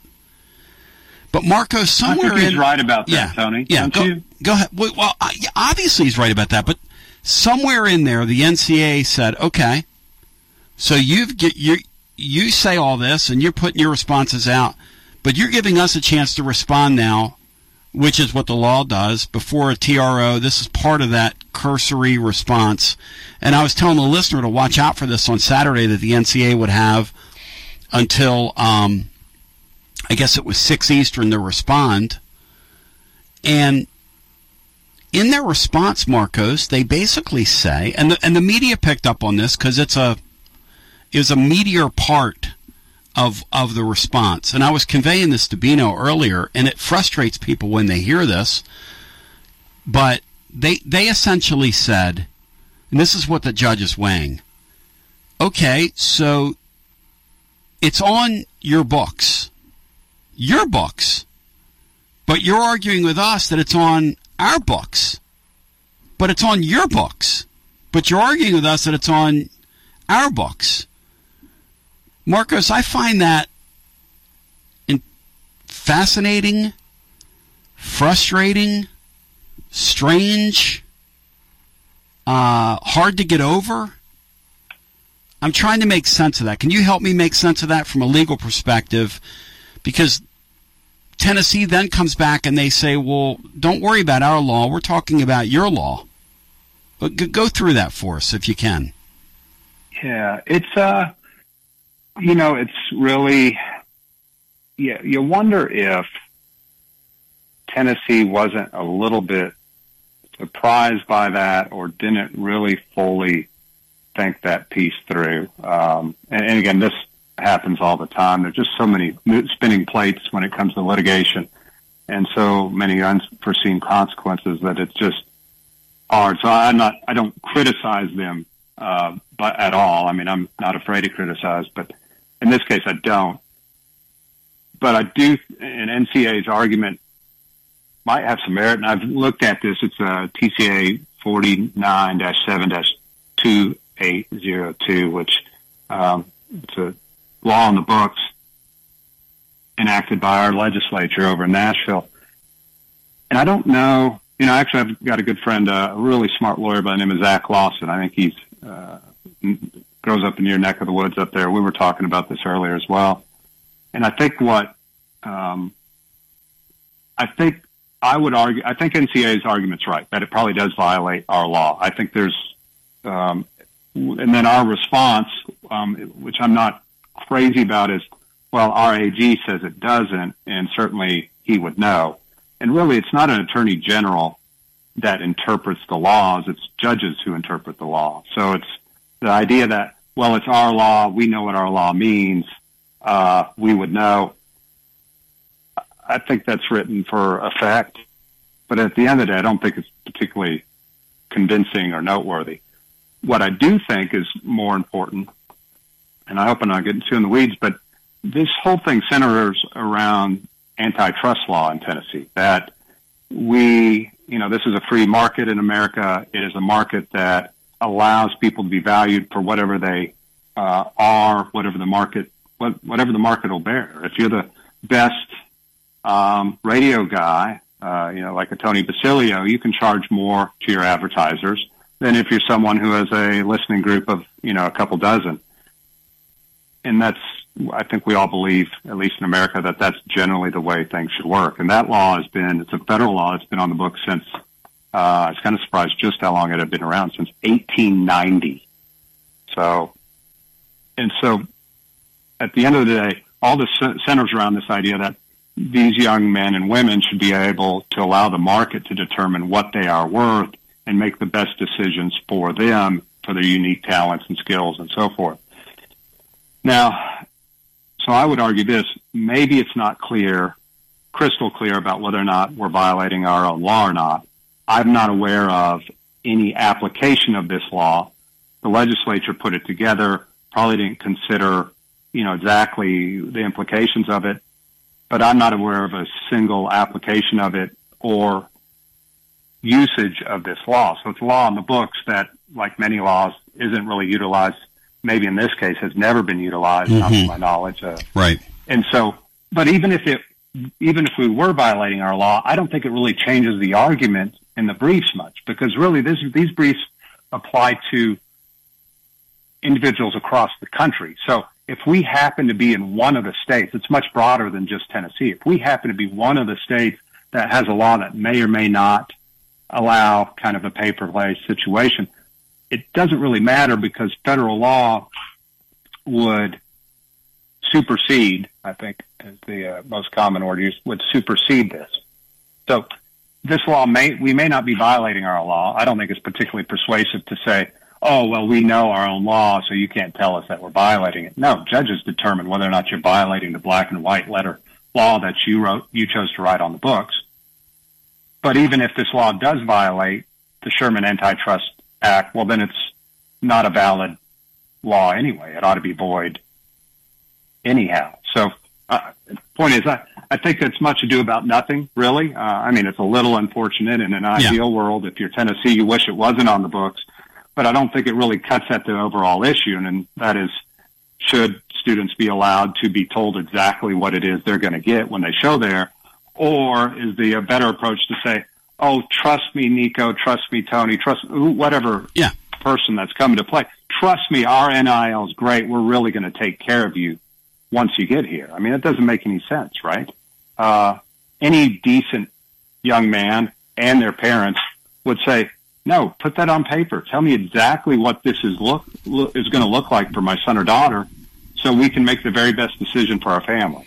Um, you know, I was looking up silly laws that exist on the books, right? It's illegal in the state to sell hollow logs. It's illegal in the state to carry a skunk across state borders. Um, no one's going to be prosecuted for that. Uh, is, is your point? And and from the from an NCAA perspective, I'll bet they thought, boy, we really have a zinger here because truly, the truth we all know is is that the NCAA will not win in court. The question, though, for Tennessee fans is, can they win in this case? You know, Marcos, that's the the real rub here is eventually they're going to lose. But in this particular case, before this particular judge, can Tennessee get that injunction? I mean, that's the rubber ultimately meeting the road. And, one thing you've told me down through the years is, you know, we have this vision of, of lawyers and attorneys that they're um, going to be like Matlock in the courtroom, you know? But essentially, you want to stay out of court. That's one of the things you've told me down through the years because when you get in court, there's a there's even the best cases you have an element of surprise. This is what you've told me. You, you just don't know. Um, and so it is with this case, right? Yeah, absolutely. You know, and I don't know.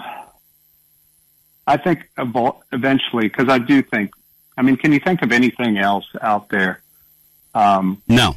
Tony, where we yeah, there, there's nothing else. Maybe actually, no. I would say the closest thing might be professional sports. Right? There is some governance. People are generally paid what they're yes. worth, and they're allowed to negotiate contracts. However, we have caps, right? Well, here's the uh, deal, right? The solution to all this is collective bargaining, having a league, being honest about what you're doing, like all that stuff. And we've talked that out ad nauseum on here, and sports and college sports fans have as well. As we've all come to the conclusion that hey, this is professional sports. It's big money. It's a big business. But we're in the we're in the gesticulation period between this thing evolving from one form to another. And again, we're back to this on the 13th. All politics are local here, Marcos. My audience and this the audience here is concerned with don't take Nico away from us. Don't give us a postseason ban. These are the things at stake. These are the things potentially at stake on the 13th. And, and therein lies the. And, and you got me a little concerned when you say, and you give me an honest opinion. That's what you're on here for. Uh, Marcos Garza of my Garza Law Firm, who is always going to shoot you straight, 100%. Uh, GarzaLaw.com for more information. But you say, hey, each side, each side in these briefs has some pretty decent arguments. That's kind of what you said, right? It is. And then the other is just the sort of use of the temporary restraining order for this too is, um, you know, not, it's not in left field by any stretch, but maybe slightly uncommon. Uh, you know, one thing occurs to me too is I do think Judge Corker has an opportunity to do something that is inevitably going to happen. I agree with you. I think most people do mm-hmm. that eventually the NCAA is going to lose this issue. Um, I think really Judge Corker's decision in using this TRO, which would be an, a, a, reasonable use of one, uh, mm-hmm. maybe slightly uncommon, but reasonable. He'll, I think he pushes this a little bit faster because I think that's where you end up, right? You end up in a situation that's a little bit more akin to pro sports. Um, but right now, what we're doing is kind of the worst of both, right? Everyone knows that any reasonable young man or woman or their family wants to know exactly what it looks like when they come to the University of Tennessee or wherever they go.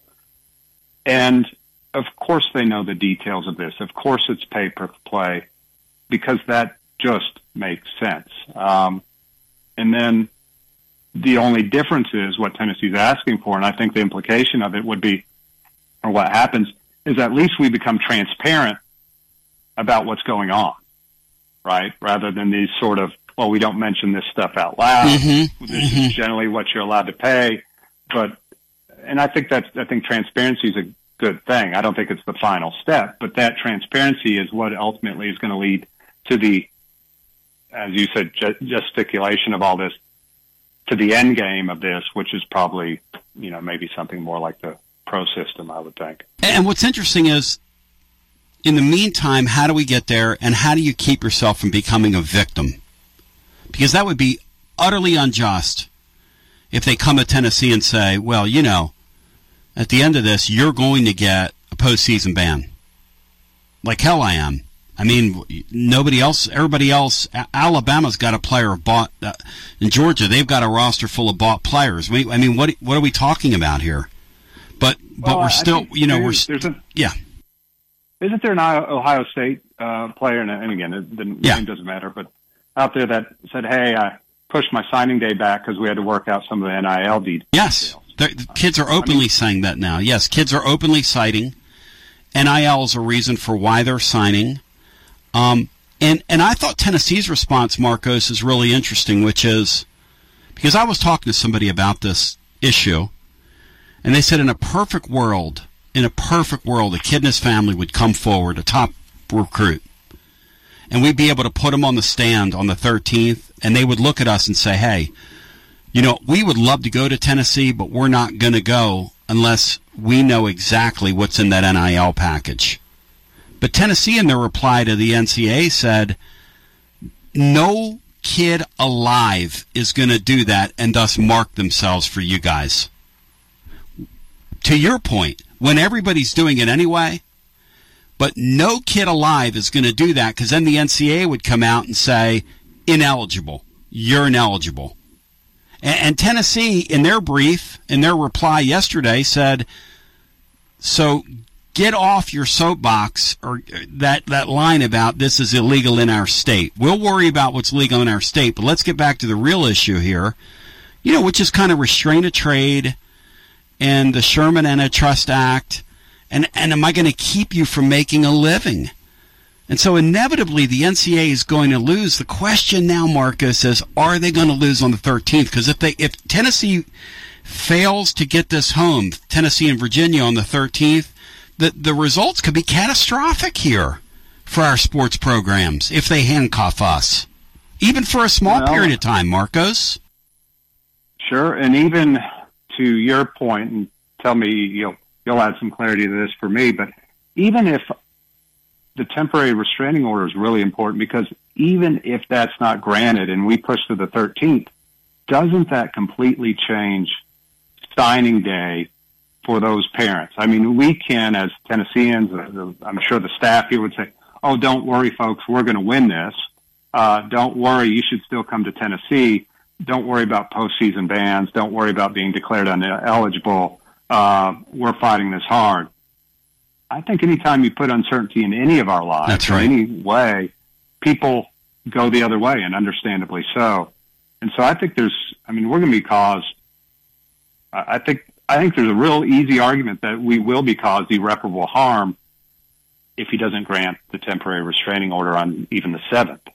Uh, because we lose a yeah. bunch of signees, or am I wrong? No, you're exactly right. Because how do I, how can I show irreparable harm for something that hasn't happened other than to say, okay, signing day's on the 13th, and we may or may not add some guys then, but we want to have the ability to add some guys. And in that ability to add some guys is for us to dic- to communicate terms to families because by the way, Ohio State's going to do that. Georgia's going to do that. Alabama's going to do that. Even if it's a mid-range prospect that you're going for, NC State's going to do that. Whomever is going to, as Danny White said last week, they're all doing it. So that makes total Everyone sense. else provides Yeah. certainty. We provide uncertainty. Uncertainty, right? you can't win. And so, you know, the thing is, I don't, and I hope he sees it this way. And I guess I applaud if they found a young man or woman who said, "Oh yeah, yeah, I want to testify about this, and, and I want to provide proof of irreparable harm." Fine, that wouldn't be wrong to do that. I kind of appreciate Tennessee because who would do that to a kid, right? It's really not proper. Um, and also, we know that antitrust is such an essential part, or the free market is such an essential part of just America, period. I mean, we've known that since 1890. That's why the Sherman Antitrust was enacted and it's still good law. Why on earth do we do we really need to put someone, a young person on the stand and make them a sacrificial lamb to prove what we've all known since 1890? And so I, I don't think the court now, the court could say, well, you've not provided proof. I want to delay this to the 13th. But realistically, I don't think it's a stretch at all from a legal standpoint and certainly not a common sense, but not that those two always align. Certainly the judge could say, we, you don't have to specifically put someone on the stand and cut their legs out from under them or mark them with a scarlet letter in order to prove your case. We know that it's, it's such a rich part of the DNA of this entire country that we don't need that. I hope that's what the judge says. Well, and Marcos, the truth is the two power leagues got together last week. And what Tennessee's asking for here with the injunction is a hands off period. So you got the TRO, which we're talking about right now, which will only apply till the 13th. To the listener, the second piece is the injunction. That's the real meat of the matter which occurs on the 13th. And I want to continue to, to, to pound that home to the listener so that they understand that if this judge decides to grant a TRO, that's a great sign for the states of Tennessee and Virginia and for most of major college sports who are watching this, who want to be free to move about the cabin. It's not just Tennessee and Virginia, it's all these states. And the other side of this is, and this is happening in real time. Um, it, the whole thing is, um, the Southeastern Conference is try is, and the Big Ten. They're trying to find ways, common sense solutions to this. But in the meantime, it's just not fair to catch these institutions, and and it would be patently unfair if they catch the Vols in this. And the fact that we're here, Marcos, just kind of. I mean, I really appreciate you being here on our birthday, but I'd rather be wishing you and singing happy birthday to you than going through this BS, you know? Oh, shoot. Uh, spending any time with you, Tony, is like a birthday. So, um, I tell you what, the, the other thing, I was just looking a little bit through the things that a court can consider. Yes in determining uh, temporary restraining order, and that is it is harm to others. And so, I don't know that a court necessarily would be sympathetic to the University of Tennessee so much, but I do think there's a real place for a judge as a human being to look at this because one thing uh, Judge Corker can consider is the when he's considering irreparable harm is the harm to others. And I think there's no question that it, it would harm 17 and 18 and 19 year old young men and women. And so my hope is that he grants this temporary restraining order. And if he does, I do think it does, that would seem to signal to me, um, that the injunction would probably, probably stick as well. Marcos, it's been tremendous talking with you. In the process of this, we've got to respond to breaking news. Candice Lee, the athletic director at Vanderbilt has just sent out a letter that we've obtained a copy of to Vanderbilt season ticket holders and Vanderbilt fans. And we've got uh, a piece of this. This is an email that just went out from the Vandy AD. And she says, Dear fellow Commodores, she talks about, in this time of profound change in college athletics, I'm asking you to join us in urging Congress to address the untenable landscape related to name, image, and likeness and other issues critical to our mission. She goes on to say, uh, We need your help. We need you to urge Congress. Uh, she said, um, protect equitable access and opportunity. We believe in the transformative benefits of college athletics, a broad based portfolio. Uh, she continues to go on to say, We need your help. We need you to urge for federal legislation. You can advocate for student athletes by urging your friends to do the same. You can further elevate our coalition by following, and she gives a link out. Basically, Vanderbilt saying, at our hallowed institution, in this time when a TRO is being considered, we're throwing our name in the hat here as somebody that's urging and encouraging uh, dialogue toward this change. I think that's pretty significant, Marcos. Well, I, I do too. Uh, and, you know, it's what's interesting about that. I think, you know, winners are some of the larger schools with the larger fan bases and larger collectives. You know, Tennessee was certainly in that category and the Alabamas and the Ohio States. But it's interesting. Vanderbilt, uh, I think a team that, and again, you could give me the information. Toward the bottom. Uh, toward the bottom in that yeah, regard. They're, yeah, they're towards the bottom. They've they've suffered because of Yes. NIL. Yes. Um, which is you know maybe won't we're not calling it that, but this which is a de facto pay per play. You know they just don't have the resources that a Tennessee has or, or other schools have, and so they're one of the I would argue losers or people that uh, and again I don't want to call them losers, but they've not benefited from this system. And when they're calling for it as well, doesn't that say so much? Uh, in my opinion. I would say yes. Can you give me a final thought here, Marcos, on the way out? And then Bino has something he would like to impart to you as well. And and I just I really appreciate who you are. I appreciate your support of what we do.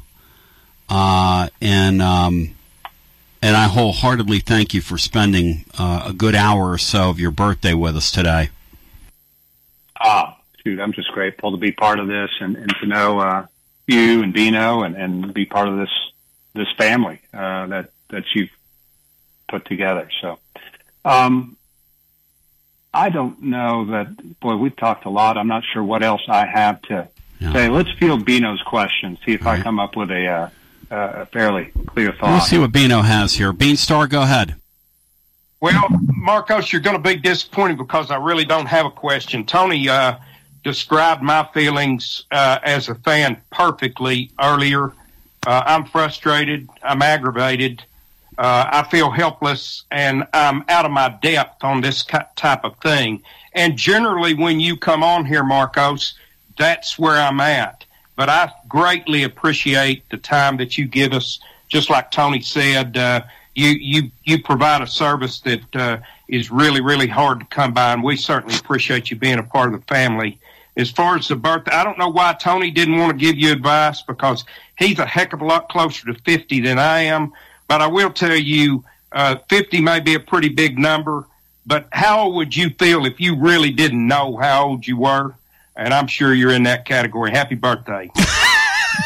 that is a true. Like people ask me sometimes, Marcos. They'll say, "How old are you?" And I'll go, "Ah, I don't know." I mean, like you, you, at some point, you just when you're 14, you can't wait to turn 15. You know, when you're 15, you can't wait to turn 16. When you're my age, you kind of can't wait to quit thinking about it. you know, I, I don't, uh, honest, I'm not excited about turning 50 from a, uh, man, I just thought I'd have, uh, my act together by the time I was 50. And turns out I, uh, you know, I still feel like I'm 20. Um, on the other hand, it does beat the alternative, right? Well, Not turning, not turning 50. So. Yes, my my uh, my late great uncle Bob used to say whenever somebody passed away in our town, he would go, "Man, Uncle Bob was really. I have a lot of him in me, you know, very glib guy." Somebody be sitting there going, "Man, sorry to see about old Johnny," and Uncle Bob would go, "Yeah, better him than me." But anyway, hey Marcos, I love you. I appreciate you, brother. Thank you so much Hey, and everything thank you you do. so much. Garzalaw.com. Hey, but- Thank you, brother. But, but yeah, we shouldn't storm the castle. No, thank you. That's another takeaway. Thank you. Yeah, don't do Thank that. you. Thank you. Thank you, Marcos. So, Brian, your inclination on that, Marcos agrees with. The storming of the castle is not a good idea. happy birthday, Marcos, before we let too much more time pass. And yeah, I think, um, I just think, as he also said, you could end up in the Popo's back seat if you do that. Yeah, we don't we don't need to exacerbate that judge who sounds like a fair-minded guy that Marcos says he has a relationship with and those of you that missed that, I'll post a link when the show's over. You'll be able to catch it in our archives. Maybe we'll cut that out even because I, I think people around Rocky Top need to listen into that to really get a grasp for an understanding of what each side is saying. And uh, I thought that was time well spent. We'll take get a brief time out, get some calls in. We'll do all that as we continue, and and no doubt the TLD Logistics Overdrive overtime is coming as well after the. This is Trip Stoltz with Columbia Ace Hardware. I love listening to 101.7 WKOM FM, Columbia, Tennessee. Celebrate you with a new vehicle from Chrysler Dodge Jeep Ram of Columbia. We have a huge selection of new vehicles waiting for you. We're talking cars, trucks, and SUVs. And if you're in the business of selling your vehicle, we've got you covered. We'll buy from you even if you don't buy from us. At Chrysler Dodge Jeep Ram of Columbia, we're locally owned and operated and proud to serve our community as the largest CDJR dealership in Tennessee. Find your new ride today when you visit Chrysler Dodge Jeep Ram of Columbia. Celebrate love with Tillis Jewelry's exclusive Valentine's Day Pink Box Special. Surprise your special someone with an exquisite piece from our collection, elegantly presented in a charming pink box. Each box comes with delectable chocolates and is adorned with a beautiful white bow. My name is Jenna, and this Valentine's Day, let's make it unforgettable. Because when you choose Tillis, you're not just giving a gift, you're creating a moment that will be cherished forever. Do you suffer from knee pain? Is it painful to walk or perform your day to day activities? If so, we have great news at the Dr. Gill Center. We can relieve your knee pain fast and easy with no downtime and no surgery. The FDA has approved a new non surgical treatment for knee pain, and it's covered by most major insurance, including Medicare. This treatment has helped millions of people across the nation. Call today to see if you qualify for a free consultation and get back to a pain free life. 615 551 9224. Brown's Body Shop, 1505 Nashville Highway in Columbia, or 129 Alpha Drive in Franklin, is here to serve Maury and Williamson County. We have over 50 years of business with all the experience combined. All insurance claims, as well as unibody and frame repairs and glass claims, are welcomed. Call today for selected insurance companies 931 381 4915 Columbia and Franklin 615 794 1959, or check us out at www.brownsbodyshop.com. Looking for convenience? Try Quick Mart Convenience Stores, conveniently located all across Maury County, southern Middle Tennessee, and North Alabama. Whether stopping in on your way to work for coffee and a biscuit, taking a plate lunch to go, or grabbing something cold to drink after a long hot day at work, there's always one nearby. Quick Mart Convenience Stores, conveniently located all across southern Middle Tennessee and North Alabama. Proudly serving Shell gasoline. Hey, this is Derek Ransom with Ten Pin Alley, voted number one family entertainment center in Maury County. We offer 32 bowling lanes, giant arcade, laser tag, bumper cars, and a full cafe and bar menu. We also specialize in group events, kids and adult birthday parties, company parties, sports team parties, and holiday parties. We're located at 322 East James Campbell Boulevard in Columbia. Call us today at 931 381 Bowl or visit us at 10pin.com. 10 Pin Alley, it's where the good times roll. This is Mark Curry at the Trailer Store. We are a local family owned business. Every day I work with my wife Susie, my mother Becky, and my son Justin. We offer a full line of lawnmower trailers, utility trailers, stock trailers, and a full line of trailer parts. We also offer service. Come see us at 1021 New Lewisburg Highway. Call us at 931 381 2795. That's 931 381 2795. This is Trip Stoltz, owner and manager at Columbia Ace Hardware. We have changed our store hours to better serve our community. Columbia Ace Hardware is now open from 7 to 7 Monday through Friday, from 8 to 4 on Saturday, and closed on Sunday. Come see us at 112 East James Campbell Boulevard and let us show you customer service that can only be found at Columbia Ace Hardware. Ace is the place with the helpful hardware, folks.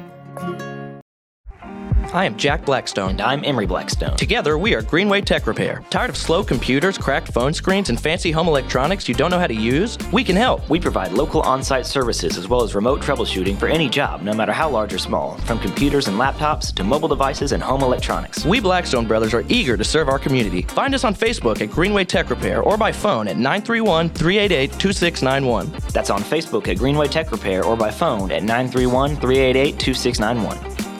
Hey, this is Seth Moss at Tennessee Valley Equipment, a premier FAE PrimeTech, Bandit, and Surex dealer. We are your dealer for all of your land clearing and forestry mulching needs. We sell equipment, provide repair service, and parts along with a rental fleet of mulching equipment. We also offer mulching teeth, blades, and sharpening. Our number one priority is getting you up and running as quickly and affordable as possible. Tennessee Valley is located at 300 Santa Fe Pike in wonderful Columbia, Tennessee. Stop by or give us a call today at 931 981 9812. Don't let pain keep you out of the game. Maury Regional Physical Therapy's experienced team of therapists can help you recover from surgery, injury, or illness by designing a plan that meets your unique needs. We utilize state of the art equipment and proven techniques to help you get back to doing the things you love. Schedule a consultation at any of our convenient Southern Middle Tennessee locations by calling 931 380 4014. Maury Regional Health, where clinical excellence meets compassionate care. In Tuscaloosa, we live by the blue collar basketball motto. Stepping back, deep three, bottom. Hard work. Two on one, driving, stepping through, tough shot, got it to go. Dedication. Front court to the rack. Oh! And teamwork. Play the song for the champions of the Southeastern Conference. Join us for every game right here on your home for Alabama basketball. Right here, Saturdays on WKOM 101.7 FM.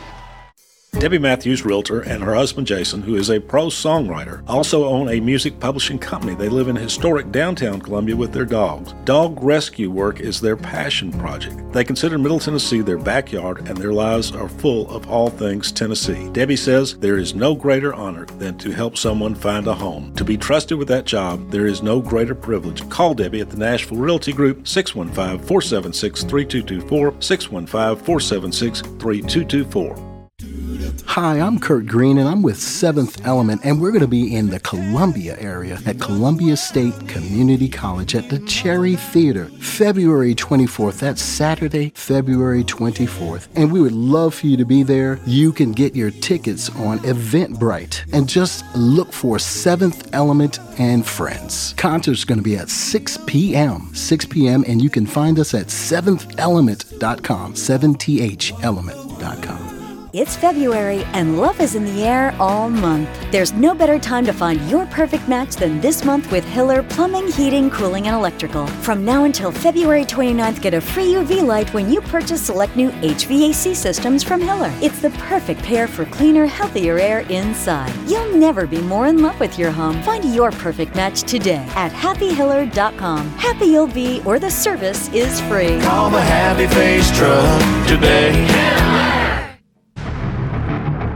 This is Clayton Harris, and you're listening to 101.7 WKOM Columbia.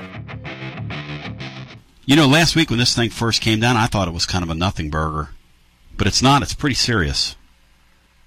And when you get into a court of law, it's like a, you know, eventually the NCAA will not, this is not going to stand. But there's such a thing as a battle and then a war. They're not going to win the war. They know that. But they could win this battle on the 13th. That's certainly possible. I'm not saying they will, but they could. And the fact that they could really pisses me off.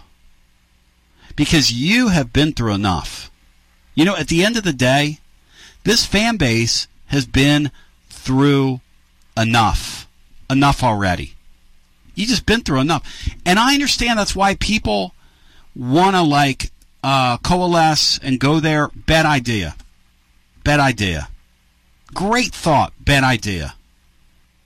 But the war, there's no way the NCAA wins. But in, in, in a little skirmish, little skirmishes happen and people win little skirmish. I mean, and, you know, within conflicts, little skirmishes occur and people come out on the winning side in skirmish in skirmishes. But everybody knows they can't win. It's just our luck that we're sitting here in the midst of this. I'm going to let Bino say a word about that, but it's going to come in our TLD logistics overdrive overtime because I just looked at our clock and we're way out of time. Um, but Marcos Garza was tremendous today. I really thank him. Hey, hey, Marcos, happy birthday to you. And thank you for jumping in here with us uh, today. It is greatly appreciated. And, and I learned a lot from you today, so time well spent. Thank you for doing that. In the meantime, we're going to watch this decision, see when it comes down, if it does. The judge doesn't have to say anything again. But a TRO in favor of the states of Virginia and Tennessee would be a wonderful development. Would be a great sign. A great sign. But in the meantime, we love you. We appreciate you. To the radio listener, I want to say we'll come back and do it again tomorrow. Matt will be in here.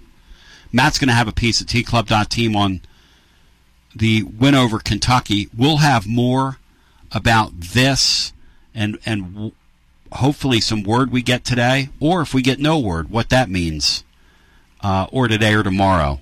In the meantime, because again we're we're toggling deadlines here, but we appreciate you, we love you, we thank you. Hope you have a great day.